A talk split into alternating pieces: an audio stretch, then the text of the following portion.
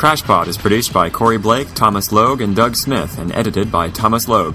The song Astrovik by Adam WarRock from the New Warriors EP is used with permission. For more overly enthusiastic hip hop, visit adamwarrock.com, on Twitter at HugeWarrock, and on Facebook at Adam WarRock. Write us at crashpod at newwarriors.com. For more about the New Warriors, visit our sites newwarriors.com, novaprimepage.com, and newwarriors.wordpress.com. Instead, he traded astronaut stripes for a cape and a night shift. And though his father doesn't like it, still he can't deny it. Evil, he's gotta fight it. Yeah, little boy so scared growing up, chose to fight back, unprepared for the stuff. So he didn't know his own strength. Found the right friends, cause they protected him from the adults who paid his rent. Became just a part of a thing.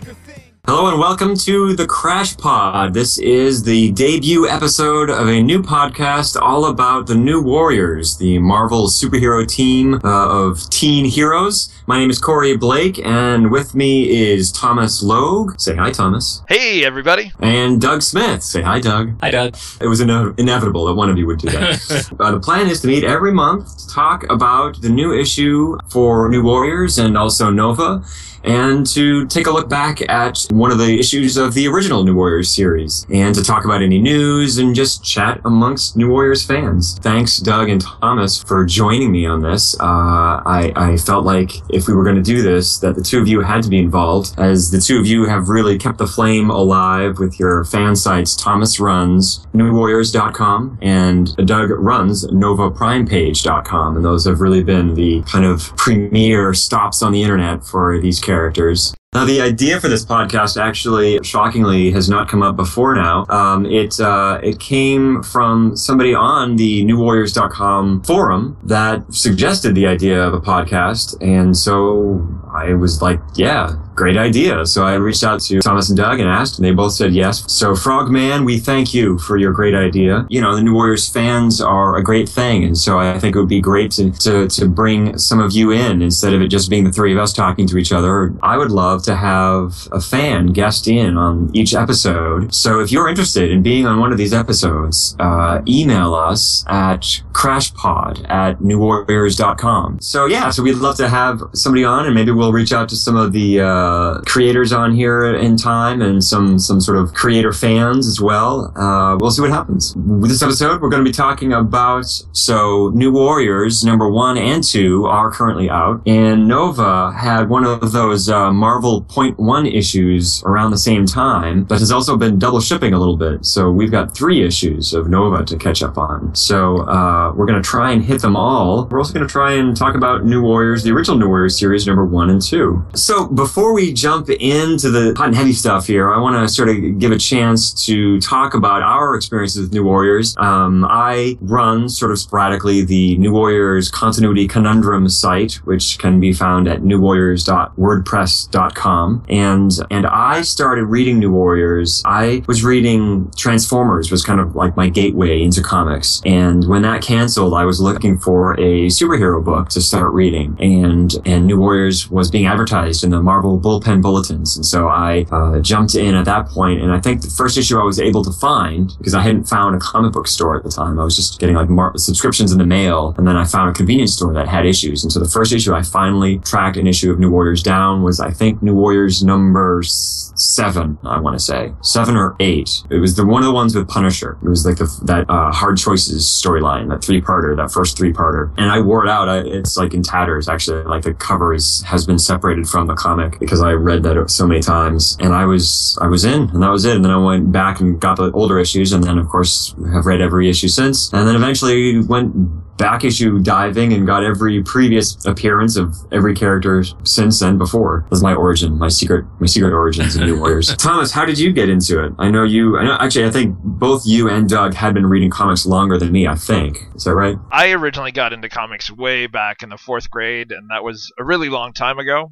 my first comics were uh, Uncanny X-Men 121 and Avengers 159. So we're talking long time ago. But the way I got into New Warriors is by the time time I started reading X Men Avengers, I was heavy into comics. I would pick up, you know, issues sporadically of just different stuff. At the time I was young, I wasn't really collecting because it was a title. I would just pick up something because it looked cool. One of the things I picked up was Submariner. Even when I was younger, I enjoyed the idea of like stronger female characters in books, you know, because it was always just like, I'm a man and I'll come save the day. So when I saw, you know, Submariner and I was reading it, you know, they had introduced Namorita, who would appear, you know, frequently enough where I was like, oh, I know who she is now. When New Warriors number one was being pushed out there, I recognized Namorita and I was like, oh, cool. And then I saw Firestar, which I recognized from Spider Man and His Amazing Friends, the cartoon. I got it and immediately fell in love because I totally related to the characters, you know, a bunch of teenage characters who are trying to make a difference in the world. They're always making mistakes. So that was it for me. I was in. Cool. Yeah. Yeah. I totally agree that that, that those themes definitely pulled me in. Uh, the, the way that it sort of connected to the larger world and that they were, they were like kids trying to make their way. And mm-hmm. yeah, Firestar was familiar to me too from that, that cartoon. I think that was the only character that I recognized. Doug, how about you? I think, I suspect I know what character you recognize. Oh, I'm an old timer. I got the comics about 69, but in 76, when it came out, that was the first series that I had a chance to uh, get from number one. The way that cover on Nova 1 was designed, just couldn't resist that, and so I, I was hooked right away. You know, Nova went away in 81 after ROM 24, but then we didn't see him through the whole 80s. But then when 4 412 came out, I hadn't known he was in 411 because they're not on the cover, but on 412, you know, there he was. Uh, the name was different. It was Kid Nova, and it was the red jacket uniform. So picked that up, and then when the series started, what a year later, I was hooked. Uh, mm-hmm. and I still think the first 25 are, are just fantastic. That's definitely the golden era for me anyway. That's great. That's awesome. So that's us. We are New Warriors fans in case there was any doubt. So before we do the reviews, I just want to talk a little bit briefly about some news that we saw uh, a week or two ago. Thomas, do you want to, do you want to run this down? Yeah, so Jason Aaron was doing Amazing X Men, which is a story that pretty much featured the return of Nightcrawler, but it also had, you know, Iceman, Beast, a couple other characters in there, but the one of interest was Firestar. It was announced that Craig Kyle and Chris Yost will be taking over Amazing X Men, and Chris Yost had tweeted something that was kind of interesting. He said, What? Did I just take over a book that has Firestar? Curious to see what he does. Yeah, that's that's really interesting news. Uh, uh, this is, of course, Firestar's first run as, as an X Man, one of her earliest appearances in the sort of Marvel universe was in an issue of Uncanny X-Men, but she was obviously with the uh, Hellions. Yeah, she was with the Hellions at the time, but this is sort of her first run as a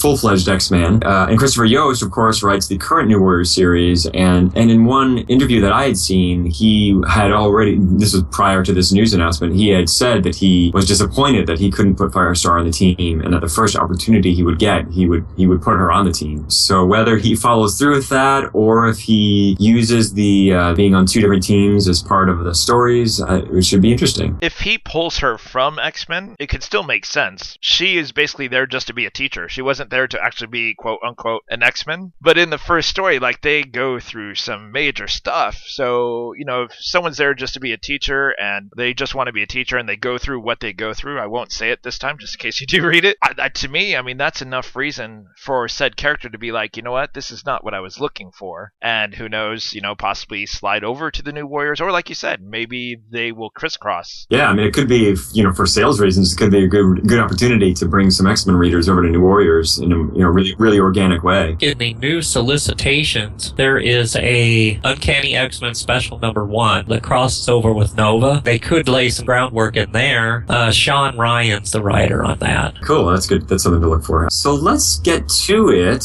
Let's start talking about New Warriors number one the new series, let's just do spoilers. I mean, I think if we're gonna talking about it, we just gotta talk about it. Can't really say blank got hit by blank and then turned around and got stabbed by so and so, and you cannot believe.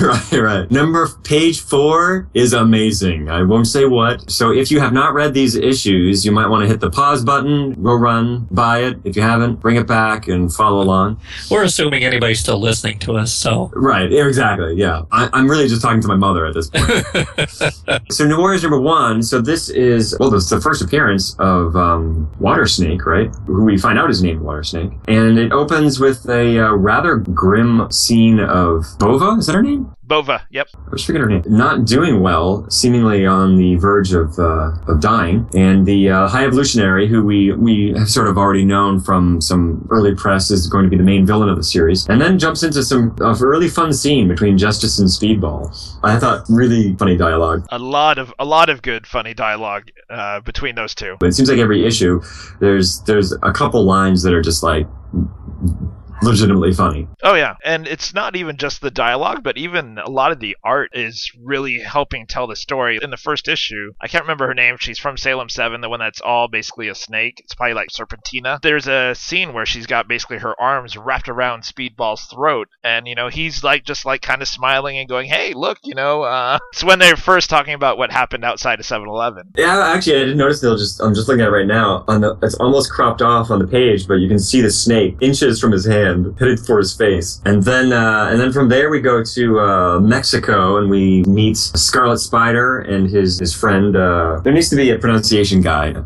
uh, on in each issue. So I have not read the Scarlet Spider series leading up to this, but my understanding, obviously, is that um, Kaine, who is the clone of Peter Parker, has been kind of trying to make a life for himself, been very resistant superhero, and he's kind of at this point, I think, had kind of decided, never mind, this is not working out, and yet he's pulled back in. Hummingbird is basically like, we have to do something. So he's like, fine, whatever. And he's brutal. I mean, he does that little knife thing through one guy's wrist to disarm him, and then he does the mark of Cain on another guy's face. He does not mess around. And and Hummingbird, we'll just call her Hummingbird because she has the ability to, I guess, manipulate emotions and and levitate, which I don't understand how those two powers are related, but sure, okay. It's no different than Emma Frost being telepathic and turning into a diamond. That's true. Yeah.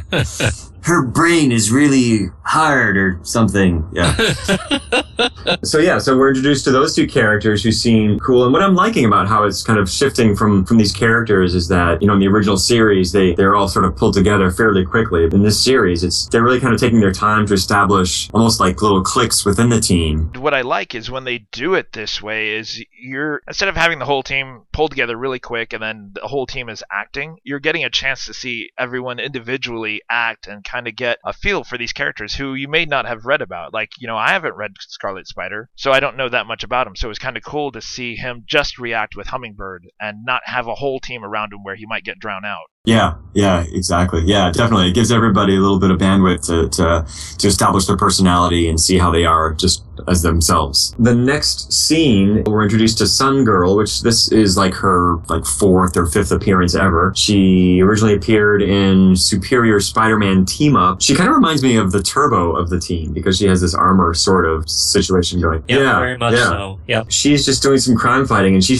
she seems like very much like one of the most carefree people, you know, on the team. Like she just loves being a superhero, it seems. Right, who just wants to be a hero and do right. That's how she was even written in the uh, the team up issues. I was getting those, and it's exactly how she's written. She's just a very light-hearted kind of person, and I loved seeing that. You know, you have this one character who's just there. She just wants to be a superhero, and that's all she wants to really do. I wonder if they created her to be the new Speedball because Oh. you, you know putting Speedball in the group, but still trying to make him like he was originally with everything that's happened to him, it, it might not seem as fresh. So bringing in a, a whole new lighthearted person. Yeah, that's true. She does bring that sort of youthfulness that, that he had. I mean, he's obviously still very funny, but when the, the original series started, he was like brand new and you could feel that he was a kid. And, and so, yeah, she does bring that to the book. That's, that's a good point. And then the next scene returns back to Justice and Speedball in New Salem where they're hanging out with Salem Seven. And this I thought was kind of an interesting scene because it really established this like town of mystical people. And I was wondering, like, is this going to be where they are headquartered? And I think I remember reading something where their base is going to end up being somewhere in Europe, which I thought was odd too. So I thought it was kind of odd that so much attention was given to this location. I guess maybe to make sense for why the uh, evolutionaries show up because they're obviously, you know, as it turns out, these evolutionary people, I don't know if they're robots, I don't know what they are, but they seem to target different species or different superpowered individuals or, or classes of people. And so I guess that's why they're showing up on this town is because of all these mystical people. Is that, is that, am I reading that right? Yeah, that's how I read it as well. Like, I think they're targeting any kind of impurity of the human race. So anything that's like magic, magic's not pure. It's you know too much chaos. They eventually say why they're targeting, basically quote unquote cleaning up the world. Actually, Yost created that. Oh, did he write that? I didn't know that. Yeah, it looks like created by him. X Men Giant Size Volume 1 says the evolutionaries were an ancient group of beings that were present on Earth millions of years ago. so it sounds like they've been around a while. I guess so. They've they've they've been hanging out. Yeah, because you see them as uh, one of them gets hit, and you see that robotic face get ripped off, and you see a human face underneath. Yeah, for some reason, I don't know why I got sort of like an android kind of vibe from them, but I guess that's that's not right. That's Well, not you know, yeah, that threw me off too. Eh, I guess I would have. I think the natural guess would be that the high evolutionary probably had created them. Yeah, that's what I had thought. Yeah, but I guess they predate him. Definitely a mystery. So the next scene after they've debuted is we're back in Mexico, and it's I kind of like this structure of, of kind of uh, toggling around the characters and around the locations. You know, hitting them and then and then going back to them a little bit later. Kaine is hanging out on the beach, ready to just retire. I guess I don't I don't know how we can afford this. And then uh, Water Snake shows up, or as she calls herself, Feira Sar Namora of Atlantis with a bunch of it looks like dead Atlanteans coming out of the ocean, and, and I hate when that happens. the way she shows up, it looks like she killed them. That's not actually true. And then we go back to to uh, to Sun Girl, who heads down to the Morlock tunnels, and so we're getting so much of the Marvel universe here, where uh, we've got that mystical town, we've got the Atlanteans, we've got the Morlocks. You know, already we're seeing so many, so much of the Marvel universe. I think Chris Chris Yost has said that in interviews that he really wants this to firmly be exist in the Marvel universe, take advantage of its locations which is fun. He's doing a great job. I mean, he's tying in so many different little elements. What I like is it doesn't feel forced. They show up and they go to kill, you know, all these magic-based people, and Justice and Speedball happen to be there. They show up to kill the Atlanteans because they're not human, and Water Snake happens to be there. And then they go after the Morlocks, and Sun Girl happens to be there. So you're seeing all these things happening. You know, they're targeting things that make sense that these guys would be going after to get rid of to make the Earth, quote unquote, more pure. Yes, yeah, he's really making it cohesive. Yeah, and we saw a lot of that in the original New Warriors series too. So it's it's good to see that kind of continue in this Yeah. series. Definitely a, an element of the original series that I think wasn't always noticed by other writers. And so it was kind of a keen observation for him to, to think, you know, that, yeah, that was part of what made it work, that all these characters come from these different corners and to bring those corners with them when they, when they become the team. And then the final scene of the first issue there, we finally see Nova, uh, Sam Alexander, who is fighting, I did not catch this, but this is, uh, what's the name of this character? His name is Hybrid. He's from ROM. Yeah, I did not. Uh, I just thought he was just some weird de- demon thing. I, I, I thought he was just some generic thing. I didn't. I didn't know he was actually a pre-existing character, which again is cool. Like he's in Sam Alexander. He's just in uh, New Mexico, Albuquerque, New Mexico. He's fighting this demon, and then uh, evolutionaries show up there as well, and also the High Evolutionary shows up and captures Nova, and we get a cliffhanger, and that's the issue. That's the issue. We're left hanging. So, uh, Doug, as our as our Nova correspondent, what did you think of this appearance uh, and this? I guess this issue overall, even. You know that I think it's a good way to, to bring him in, and I think I think at the end number one, I think it's it,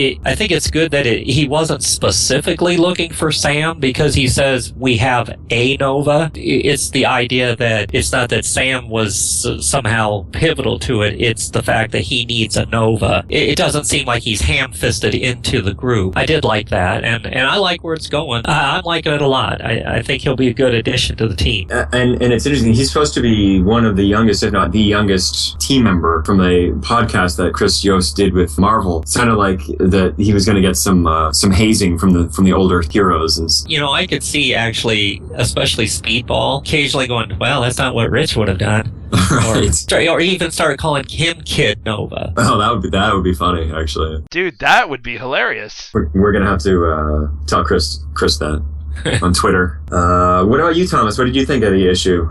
Yeah, I, I, agree. I like that you mentioned the art because it really is a big part of why it's so fun to read. Very strong storytelling and great body language. All the characters have their own presence, their own, you know, they kind of own their own space. For the first time in probably in a, in a very long time, the spirit of that original New Warrior series is alive again. I think on that level, it definitely is a success. I mean, it's, I don't actually read single issues very frequently anymore. Mostly I, I do trades, like I do, you know, the collections and stuff like that. And so, so I haven't really been paying attention to how long a single issue is much anymore. And, and so reading this, after I read it, I was like, that was really fast. And, then, like you, I kind of went back and read it. I was like, Uh, for the first issue, I actually absolutely loved it. The original series is hard to beat, right? It's we had Fabian who gave us these characters and developed them. Uh, it was you know a great great run all the way through. Even when after Fabian left, it still felt like the New Warriors. And then we had Volume Two, which was you know all right, but something felt like it was missing. Volume Three, we saw the New Warriors basically more as a joke comic, uh, you know, with a really cartoony look to it. And Volume Four, it seemed to like progressively go downhill for me. Like Volume Four was these former people who were mutants that were using technology to still be heroes and calling themselves New Warriors, which made no sense to me. So when they announced another New Warrior series, I admit I was like, eh, it's been going downhill every single time. Every time a new series comes out, it seems to get a little bit worse. When I read it, I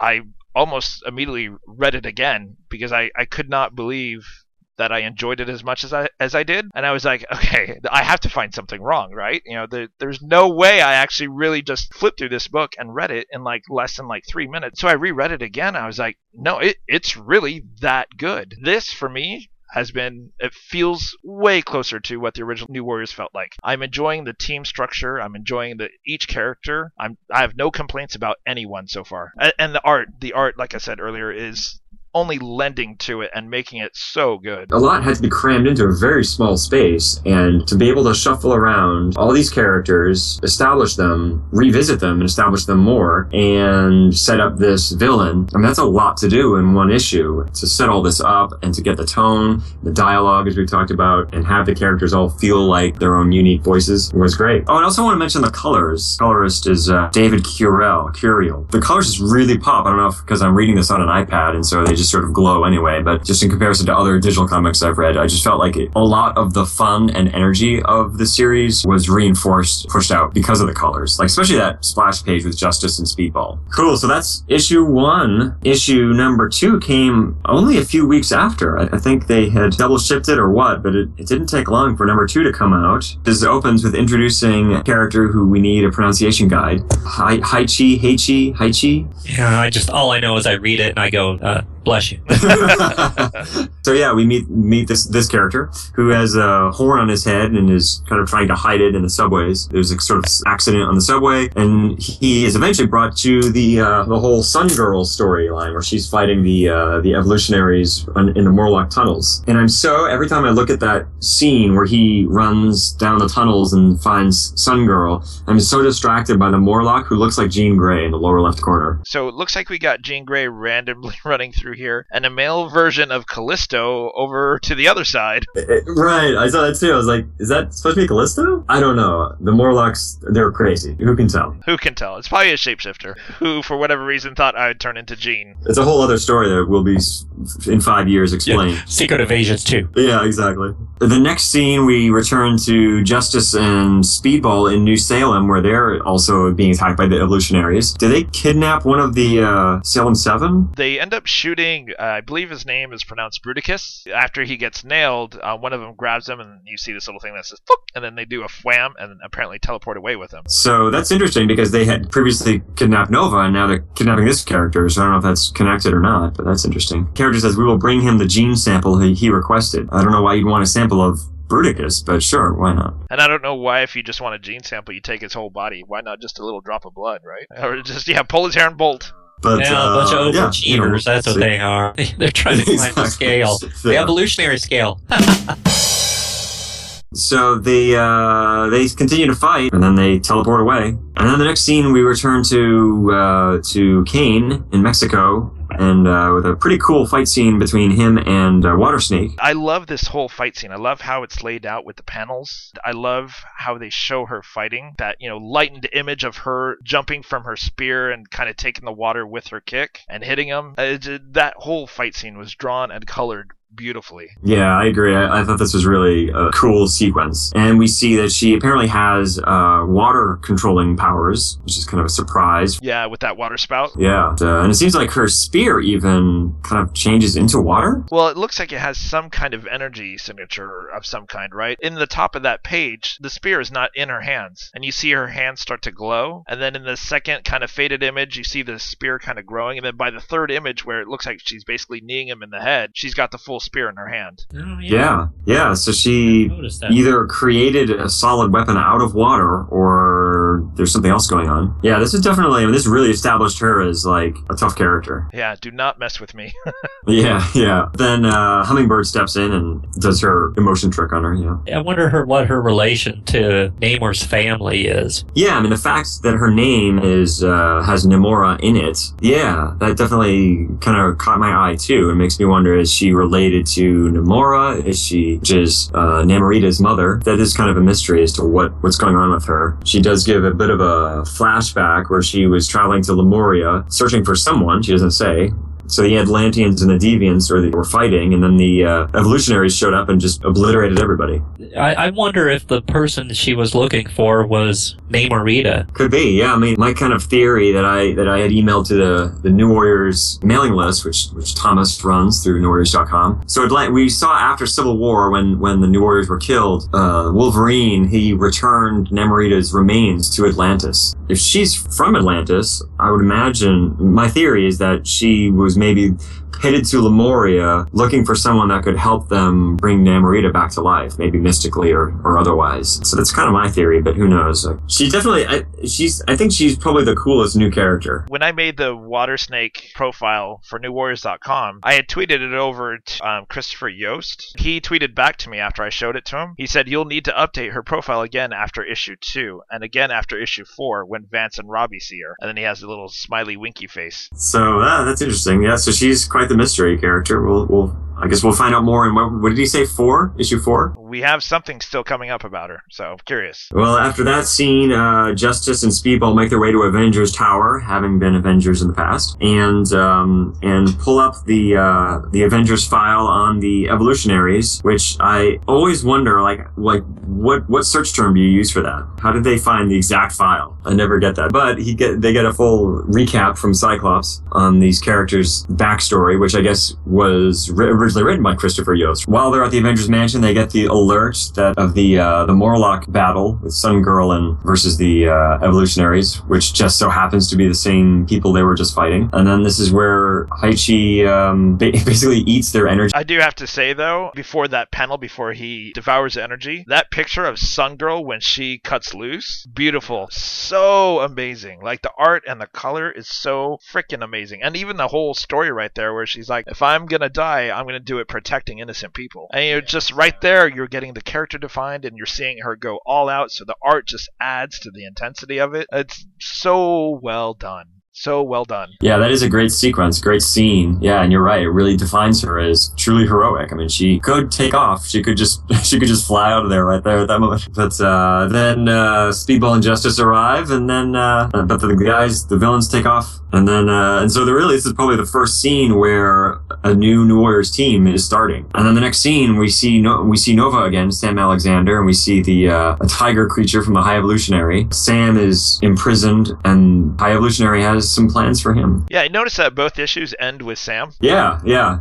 It, he doesn't appear until the very last scene where the cli with the cliffhanger. Yeah, that is interesting. So, what are your thoughts, Doug, on the whole appearance? Well, the whole issue and with Sam as well. It's good. I do like the art. I like the flow of it. I guess, you know, with the way comics are now, where you take a little longer and to put the team together. In this case, it's working well. Everybody's naturally coming together. Whereas, like New Warriors 1 in the original, you know, everybody's together by, by page six. But I like Sam's humor, especially on that next to last panel. I'm preparing for the cleansing. You're going to take a shower? that is a great one. What I like is uh, because you know he doesn't know who High Evolutionary is. He doesn't realize how much trouble he's really in. He doesn't know how to really react to it. So you know, as a kid, you're like, okay, are you taking a shower? Uh, You know, this is how I'm going to react because I don't know what to do. I do really like this character. I mean, uh, uh, he's a great sort of um, POV character in a way. Right. because he's kind of like all, all this is sort of like I, I don't know, you know, and his reactions to it are, are pretty funny. It's interesting that the helmet, the Nova helmet, is like off to the side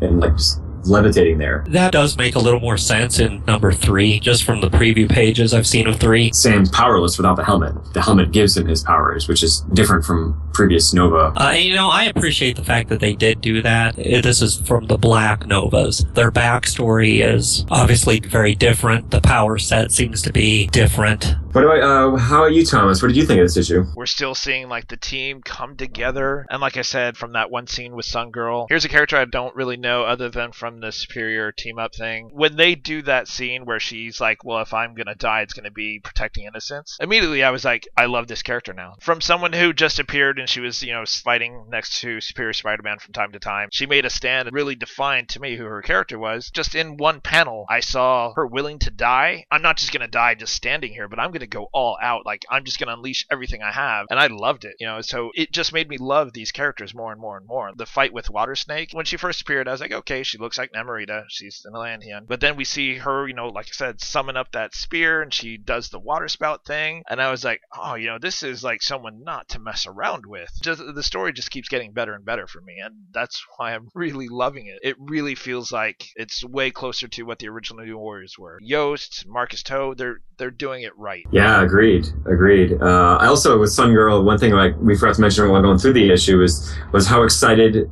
she was when uh, Justice and Speedball show up. She kind of geeks geeks out over them. It looks like. I initially, when I start, was reading the, this this series and then sort of thinking back on the original series. You know, whenever I think back on the original series, I think of 18 to 25 is kind of like I had mentioned, sort of this this golden era for the series. And and to me, that was really the pinnacle. Wanting the this new series to be that, but it took 18 issues to get to that point, and so so I kind of have to to remind myself like, wait, give it a chance. it's only one issue uh, or two, and now it's you know two issues, and that that the original series, you know, which we'll we'll cover in a little bit, the first two issues was very similar to this in that it was you know it was more fun, it was more them figuring each other out, and more on superheroics and and discovering each other's characters rather than getting to the really heavy stuff of you know powerful moments and unraveling backstories and that sort of thing because you got to build it up first before you can kind of dismantle it and and and examine it in new ways. So I think it's on I think it's on track to be you know to have those heights. I think it's completely possible that it can. Um, and uh, the way that it's bringing these characters together, as has been already mentioned, is is very natural and feels really the way that they're bringing the, the team together more slowly than what we originally saw is still natural. It's not feeling shoehorned in. It's shoehorned together. It feels like this is just an adventure that's bringing these characters together, and then they're probably going to decide, well, we should probably stay together. So let's now take a look at uh, new uh, Nova number thirteen. This was the uh, the the Point Now issue, which uh, Marvel has been doing these for I guess a couple of years, maybe three years or so. Uh, there's meant to be great jumping on points. They're kind of uh, like a like a faux number one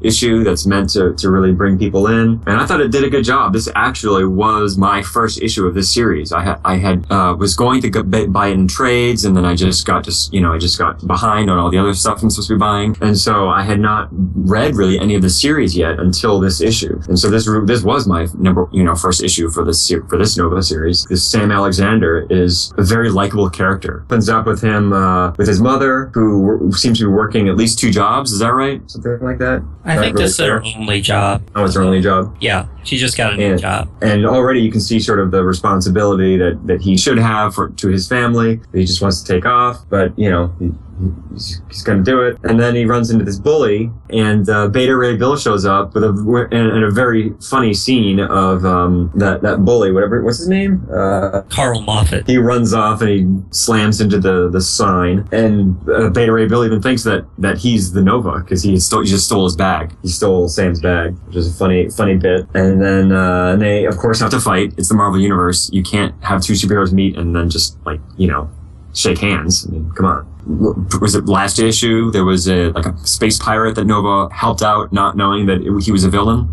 Right. Yeah. In number 12, Nova, you know, just for the fact he's not that experienced and actually came across one of the old Nova Corps, you know, kind of transport ships. And not knowing that this space pirate had salvaged the ship and uh, Beta Ray Bill's people were trying to capture him and actually had captured him until Nova disabled their ships and Skarn was able to get free. And so he inadvertently helped them escape. So, um, that's why Bill came to Earth looking for Nova. Because he pretty much messed up everything. Right, right. Unknowingly, he, he meant well, but yeah, he completely, which I think is neat because we don't really see that happen a lot. That that would have to happen. There's so many allegiances and so many people, you know, especially in the universe. If you're a cos, if you're like a cosmic character like like Nova is, Right. How are you going to especially, know? Yeah. how would you know? Yeah, you can't check the Marvel handbook. You know, you, they, so uh, I I really like that. Like that that's completely legitimate to me. I think. So uh, so they they fight it out, and, and I love the scene where where Beta Ray Bill just places his hammer on Nova. He's like, here, just stay here. Here, kid, Yeah. hold this. And then he finds a way to kind of get out of it. I think, which is neat. It's a nice kind of like, uh, and I kind of like Sam's response when he finds out the truth that he, oh, I just helped out a villain, and uh, and he wants to set it right. Doug, what's the relationship with this um this this girl that he asks to babysit? Are they like, does he like her, or is she how much, or is she older than him? I don't. Uh, no, they're in the same the same classes and stuff. But she did, Mhm. she's already figured out that he's Nova. oh, she has. Oh, yeah,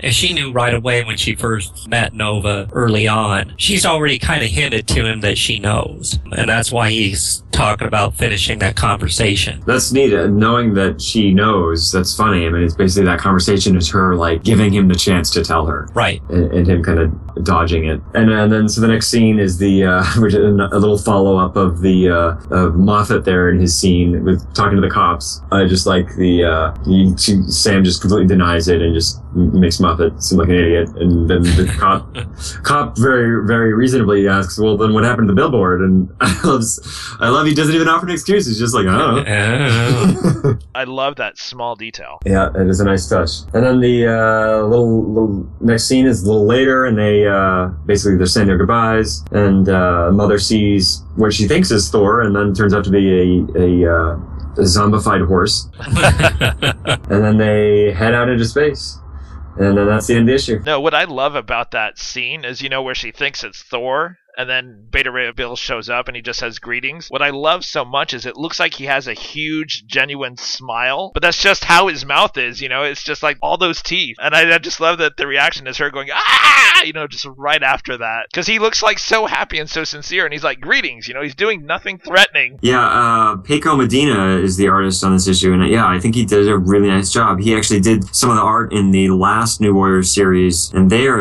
I think this is much stronger here. I just think it's so much more. Uh, there's so much more personality in the pages and in the characters. It's just very likable. So Nova number 14 is the continues this story. They're in space now. This is uh, them pursuing Skarn, and uh, they run into this ship that's in trouble from having run into Skarn. So uh, so they start heading to nowhere, but then they, they have a quick flashback. And whenever you're traveling through space, you have time for a, a story. And so Beta Ray Bill tells a story about where he meets the first time he meets the original Nova, Rich Rider, before he is Beta Ray Bill, when he's still just a just a space horse. A nice way to tie these characters together. Continuity wise, I think this this flashback would happen obviously before that issue of Rom when he loses his power, uh, but during that that time when he's in space doing the the the, scroll is it the Skrull Shiar? Is that what yeah, uh, the Skrull Alexander War. The yeah, Skrulls Uh, there. Yeah, because there's a whole, basically a whole year of stories that we've never seen. I mean, the Yeah. only thing we ever seen was the Epirus 7 incident, and I, I think that's the only war story we've got. So this easily could have taken place during that time. Yeah, so I thought that was neat. It was a nice, nice touch, and, and it fits in with Beta Ray Bills because that would have been before his first appearances in Thor. They end up at nowhere. I kind of like this because it's you know it's usually when there's a, a, a, a t- like a guest star in a book, usually the the main character of the book still kind of like runs the show. But but I like here Beta Ray Bills the guest star, and he's like, no, you stay outside, and I'm gonna go inside and check things out. Right, and, And, he's uh, providing all the backstory Right, information. right, and he uses that amazing costume of just wrapping his cape around himself. It's hilarious. There's so much cape that he can do like a little belt, a sash, a hood. it's like a Todd McFarlane cape. Yeah, exactly. uh, so he sneaks in and uh, heads to the little Star Wars bar, and pretty quickly finds Skarn. And, and so I I don't know if I totally understood the scene because so like Skarn is trying to get some sort of like giant robot from this bug alien. And then Ray Bill just drops his disguise right away. Is there something I'm missing? Yeah, to me, I think it has to do with the fact that he killed the alien because his first thing he yells is murderer, you know, and it's all bold and underlined and emphasized. So I think th- I think the fact that he actually just killed someone basically in cold blood because he said, "Oh, who am I kidding? I don't have one. Just die." You know, so it's not like he shot this bug dude in self-defense. He just pretty much tricked the dude and had no intention of ever paying him. Yeah, that makes sense. Yep. Ro- so I'm not familiar with this this this robot. Has this has this been introduced previously? Uh, it's a first to me. It's a yeah okay. They basically try uh, track down Skarn and uh, who teleports Beta Ray Bill and seemingly Nova away. But then it seems that it turns out Nova was using a hologram of himself. It's tricky, tricky, tricky guy. Yeah, and you know what? That's one of the things I really like about this storyline is we're finding some of the subtle differences between the Nova powers and the Black Nova powers. But since it seems like the Black Novas are a Black Ops, having these sort of deceptive yeah, stealth type of options in their form of the Nova Force really makes sense. Is this the first time he's using this this this power, the, the hologram power? Yeah, that's the first time we've seen him do that. I think that's probably one of the the only sort of like serious complaints I have is I kind of wish when he discovers these new new powers because he doesn't the next issue he, he he does something else too where he kind of like tries to heal somebody. I kind of wish he you know it's like where is he getting these ideas that he can even do this? I think it's probably coming from the helmet. Oh, that would make sense. You know, just like Mm. when Rich first got his powers in the first series, remember, even in the first issue, he knew the answer to that really hard math problem. Some kind of subconscious connection that he had already had with the world mind. So I'm, I'm guessing it's the same thing with his helmet. Yeah, that makes sense. You're probably right. It's a good good no prize. or Nova Prize. The fact that it's probably the helmet makes a lot more sense now that you say it versus what I was thinking. I was thinking a lot of it was coming from him just being a young kid and having this imagination to try and do different things that perhaps an older adult, you know, they're older, they don't always have the imagination to think of things outside of the box. Whereas when you're a kid, that's all you do is you always think out of the box. So that's what I, I was thinking he was doing. But yeah, coming from the helmet perhaps makes more sense. I, I'm yeah. I mean, I'd, I'd buy either of those. Yeah, that's, me too. That's a that's a good point too. I mean, you're right. It's like a, as a kid, it's like he's not too far away from playing make believe, and so he's sure exactly. That, that, that, I, I can buy that. Nova is led to a uh, another back corridor of the no, of nowhere and discovers Cosmo, uh, the psychic Russian dog, and uh, so it's cool to see this location again after Dan Abnett and and Andy Lanning had established it in the previous Nova series, and to see Cosmo again. Cosmo was a uh, was kind of a hilarious concept to begin with. So, uh, any uh, final thoughts on this issue, uh, Thomas? What do you think? I don't know what it is, but once we got to this Skarn issue, I have actually really been enjoying it. Like, I like the fact that he went in there, helped the wrong people because he just didn't know, ended up helping pirates instead of the correct people. And then, you know, I'm a huge fan of Beta Ray Bill, so, you know, him guest starring in it only made it that much better for me. So I, I've been really enjoying where it's going. And as you said, seeing Nowhere and seeing Cosmo again from Dan and Andy's series, all of that coming together has just better for me. Yeah, once again, using pieces of the Marvel universe and just kind of organically playing with them together. Uh, it does work. It does feel totally natural. Uh, Doug, what about you? Oh yeah, I I'm I've been actually enjoying the whole run. I mean, Thomas was right when you when we hit the Beta Ray Bill, or actually the couple before that, when Nova ten. Well, now eleven for me, I guess. Eleven was. Duggan's first full issue. Then it really seemed to take off because he's starting to explore a little more of the Nova aspect of it. Really looking forward to seeing more on the Black Novas. Yeah, it's it's just good, and and I really want I'm really looking forward to when they go back to Jesse Alexander's subplot. I think his search was was for Rich Rider. Sam, Uh, Sam's father. You're talking about. yeah, Sam's father. Yeah. I think Rocket Raccoon had approached him to go find Rich, especially after Peter had come back and Rich didn't. I think he went to Jesse and said, Can you go find Rich because he's not back? And knowing that the Black Novas can track Novas, um, it would make sense that he would have him look for him because he had the best tools to find him. And even Jesse's map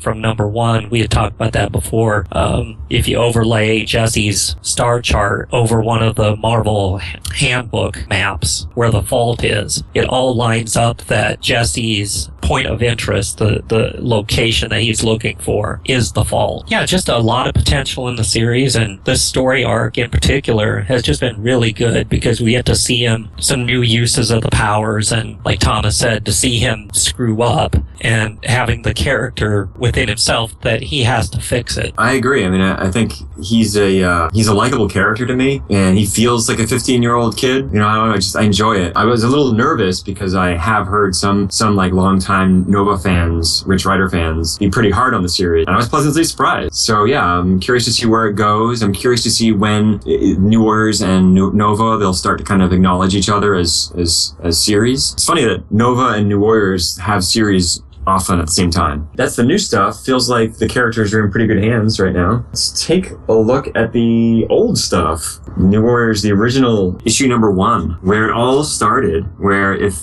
they hadn't happened, we wouldn't be doing this probably. Which starts off probably the most iconic scenes in the whole series. Night Thrasher throwing Rich Rider off a roof to uh, reactivate his powers, which he wasn't even sure would work. For some reason, Rich Rider didn't like that. Yeah, I don't know. Well, it was rude. He could have asked at least. And there was such a, you know, it really did establish, I mean, it established so much. The sort of street setting, you know, Night Thrasher is a, you know, basically a brand new character aside from his two Thor appearances, which this takes place before that. Um, and uh, and establishes their dynamic, which really drives a lot of the series, like the animosity between them that takes takes about a year to resolve.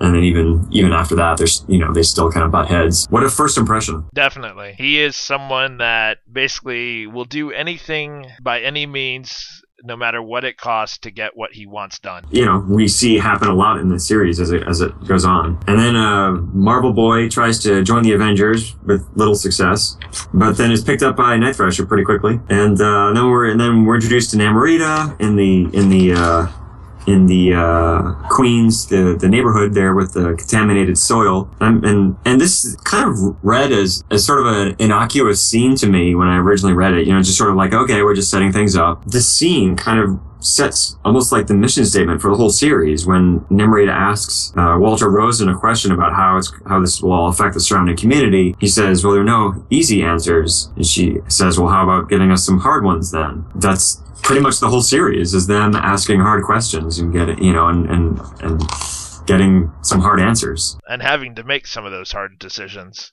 Yeah, absolutely. And to have that kind of buried there, it, I thought was really clever. And uh, then Terrax shows up, and then they all converge to fight however you say his name. And they, they persevere. And, and then the, the one thing that I noticed, that having re- reread this, or well, one thing that always bothered me that, that that I don't know if it gets mentioned a lot is that Walter Rosen runs up to Night Thrasher and the others and says, you know, I think I have a way of how we can stop him. And then the very next scene, Terrax is lifted off the ground for the first time and he screams in pain. It turns out later that Walter Rosen gives them the idea that, yeah, his his contact with the ground is what's replenishing him and giving him his The sequence is a little bit, I mean, unless there's his sensors are, are showing, you know, kind of gave him a hint of this. I don't know if that's an error or not. You know, I didn't even think about it when I first read it, but we had talked about it earlier. And the only thing I could think is, you know, he had been part of that soil for a while. Whatever that contamination was, was getting stronger and stronger and stronger. So perhaps being tied to the earth like that is what was renewing his strength. Separating him from the earth may have been a trick to try. Totally skimmed right over that the first time I read it. Yeah, I didn't I didn't notice it for a while, but then rereading it, I was like, wait a minute. How did he know? But uh, there is a there is a scene earlier where Nam- where Namorita punches him off his little rock slide. So he, he's only, he's only briefly off the ground, and he doesn't he doesn't yell in pain or anything like that. But I suppose the readings could have indicated something. So there's kind of that out as well. So it's not totally an error, but I suppose it could have been a complete guess too, in that this guy was formed from the ground. He seems to be able to control the ground. Separating from the ground you're right. might be a natural idea. Yeah, it's not a completely outlandish theory to begin with. That's true. That's true. They are a team by the end of the issue, and with that great page of their Uh, them all putting their hands in, in together. The order that they join in is completely matches their personalities and how they feel about being on the team. I've always loved that. One thing I really did like about this issue is, you know, after after the new Warriors do all the hard work, they defeat Terrax. The Avengers show up and say, "Hey, we can take it from here, kids." And that pretty much really kind of sets the tone, right? Like they have to prove themselves. You know, they're they're not just kids. These are people who want to make a difference. And you know, the Avengers weren't there, and the new Warriors did all the hard work, but then the Avengers get the cleanup and all the credit. Yeah, absolutely. and it's totally a, uh, especially I like that it's the, specifically the Avengers because one, obviously Marvel Boy just tried to join them, but, but, you know, in a year or so, they, uh, break into the Avengers and steal their Quinjet then you know, there's all these kind of sort of awkward things that kind of they sort of bump up against the Avengers a, a few times. Doug, for you know, as a Nova fan, what was it like to read this issue when it first came out? It took a little getting used to, to be honest with you, because Rich he had hit bottom. It was so different than what eh, you know Marv had built in his series. But after I thought about it, then it made sense that okay, he had been Nova, and then he fought a galactic war for a year, and then he, in my opinion, unfairly had to give up powers, and and so it seemed like yeah, okay, he's going to be bitter. He's probably going to be resentful. Plus, he came back, and everybody had moved on with their lives, and they were moving forward. And Rich's best days to him by that point were gone now, and so he was just completely lost in his life. Yeah, I can I can see why you would you know especially reading the original series and then if you read this series I mean he, even the way he's talking you know with this like thick Queens accent or thick you know New York accent um, yeah I mean I could see why it would be kind of disjointed or feeling kind of like what what? What happened? So uh, Tom Thomas what did you did you have any thoughts on this issue? Other other thoughts? Uh, on the first issue you know I thought it set it up pretty good uh, you know, we see Night Thrasher, who no one really knows about, clearly will do anything right off the bat to get what he wants by dropping someone off a building. So you already know this is a guy who's probably not altogether there, perhaps. And then, um, you know, I'd recognize Firestar, so it was nice to see her, and I'd recognize Namorita. Uh, Nova, I was familiar with from the Nova series, but I, you know, nowhere near the fan that Doug was. I enjoyed the character, but I wasn't like, oh my god, it's Nova. So seeing them all come together and then having that issue where they fight, you know, a big villain and then they win and then the Avengers come in and like, hey, we'll sweep up, don't worry about it. I, I loved it because I thought that set the whole tone. Like you, Namorita even does that little thought bubble where she, you know, after Cap calls them kids, she's like, kids. Now, now I'm pissed. You know, now I have to prove myself that we are you know equal to the Avengers. So I really loved that first issue. It set everything up. We got all the characters together. They fought the big bad. Another big glorious team comes in and says, "We'll take all the credit. Go ahead and leave." And what's interesting is is uh, he's a pretty big Fantastic Four villain. I mean, he's he's a, he, was, he was a herald of Galactus. I mean, obviously he has seen better days than in this issue, but uh, you know he's obviously not at full strength. Even so, I mean, they, the fact that they can beat him is kind of significant. And I always thought it was interesting to go from that, where it's basically like a cosmic villain, and then issue two, very street level gang warfare kind of story, kind of urban feel to it, especially the opening scene there with the cops getting getting taken out by Midnight's fire, very dark, know, a lot of shadows. And we see the New Warriors training for the first time. The first example of Tai being more than what she seems, effortlessly jumping over, over, yeah, Nova and Speedball. And, uh, and then we find out the little backstory on Night Thrasher for the first time where he, before he had armor, he teamed up with these two, Midnight's Fire and Silhouette, to, to take out some gangs. And then an accident happened during one raid. Uh, Silhouette was seriously injured, and a rivalry was born between Night Thrasher and Midnight's Fire. And that, and the end explains the scar on Night Thrasher's face. And speaking of great fights, where we talked about with Water Snake and uh, Kaine, uh, this this fight between Midnight's Fire and Night Thrasher, I've always thought is just so well choreographed. Yes, because there isn't even like a lot of dialogue between the two, just cutting at each other and just beating each other up, which is how a fight should be, right? You're not doing a lot of banter when you're beating the crap out of someone. right, right. Yeah, it's not a Captain America fight. You can Yeah. give an entire speech. Right. In the course of one punch, you've just recited the Constitution. what I like about the fight is once again it shows how ruthless uh, Night Thrasher can be. He gets his world rocked, but in the end he turns it around and gets the cord around Midnight's Fire, and you see him pull it tight, and it draws blood. And they're like, "Are we really gonna let this happen?" Yeah, and then he pulls the blade on him, and he's it's like he's ready to go from sort of the fun superheroics of the last issue to this. It's kind of it's it's kind of impressive that they can do that kind of shift, and then but the the the characters kind of hold true to who they are. Like it never felt like it felt natural for them. I thought it was kind of important since we don't know who Night Thrasher is. That the you know the second issue starts to focus on a little bit of who he is, why he is. Yeah, I mean, as as the newest, the most unfamiliar character, that is that was that made sense to, to focus on him. And we find Silhouette survived and is now in crutches. I always loved her character. So that's that's issue two. Any other thoughts on that one? Uh, what I do like is, you know, we see that Midnight's Fire is responsible for the scar on Night Thrasher, but at the very end, Night Thrasher returns the favor. He pops his blade and then cuts Midnight's Fire across the cheek as well. Yeah, and it's interesting that, you know, just as Silhouette is essentially disowning him as a brother, Night Thrasher is claiming him as a brother in a way. So that's this episode of the Crashpod. Uh, thanks for listening. And next month we'll be doing uh, New Warriors number three for the new series, and we'll also do Nova number 15 and maybe 16 as well. And we'll look at the original New Warriors number three and talk about any news relating to the New Warriors. And uh, feel free to email in any questions. You can email crashpod at newwarriors.com. You can also send uh, yourself, record yourself, and ask us a question. Send us the file. It can be an MP3 or WAV file whatever you want, and we'll uh, we'll play it and respond to it like a live letters page come to life. We'll see you next month.